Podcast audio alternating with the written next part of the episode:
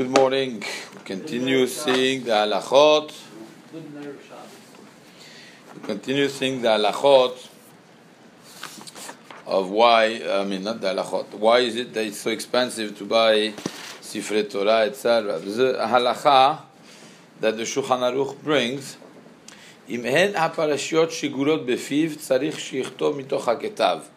he doesn't know the parashiot by heart, basically, so then he has to to uh, to read to write based on a ktav that he has in front of him. Basically, what is he saying? And this is the way the poskim explain, is that the parashiot of the tefillin, uh, everybody knows them.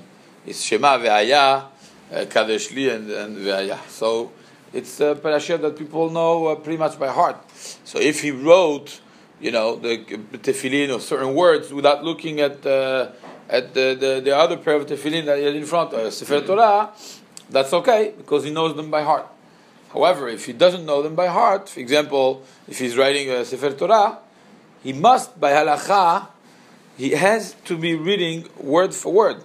Actually, the Shulchan Aruch in Siman Lamed Bet Seif Lamed Aleph later he says, Yikra befiv. He has to to call to say the word every time he's about to write. He has to pronounce the word. Uh, so if you write Shema, Shema, you have to say Shema and then you write. The poskim say it's only the word. You don't have to say the letters. You don't have to say the shin before you write the shin, the mem before you write the mem.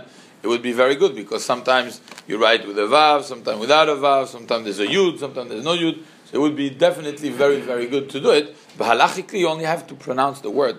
Now the big shela is, what happens if somebody, if a, a sofer forgot to say uh, the word, a sofer uh, uh, wrote by heart something that he didn't know well. So he read the pasuk, for example, there and didn't say word for word.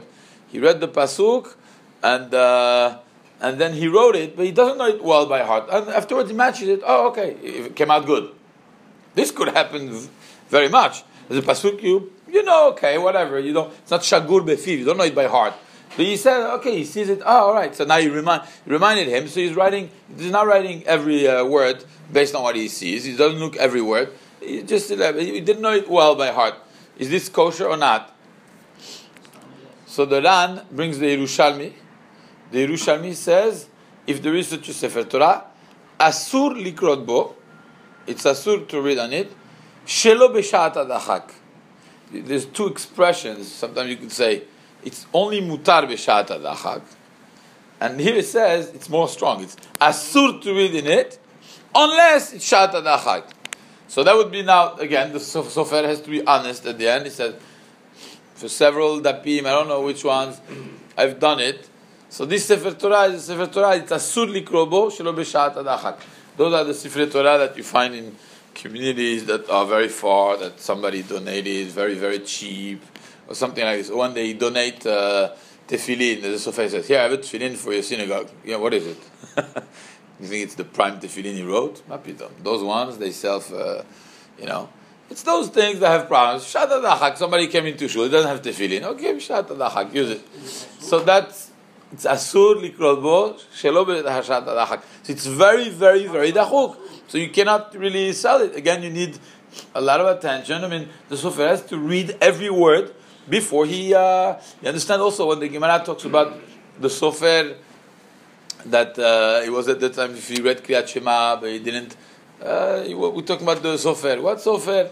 Well, because the sofer has to read every word before he writes it. So therefore, that's the shela of the Gemara. If the sofer was writing the Kriyat Shema, he's yotzei the chovah. He read it, but his kavanah was not for this. You understand? So this is one of the achot. Again, it, it shows how difficult it is. We don't know what's going on behind doors, but behind closed doors. But uh, there's a lot of uh, of halachot there. It could make a thing even pasul b'diavad. But lechaola b'diavad it would be kosher for shat adachak.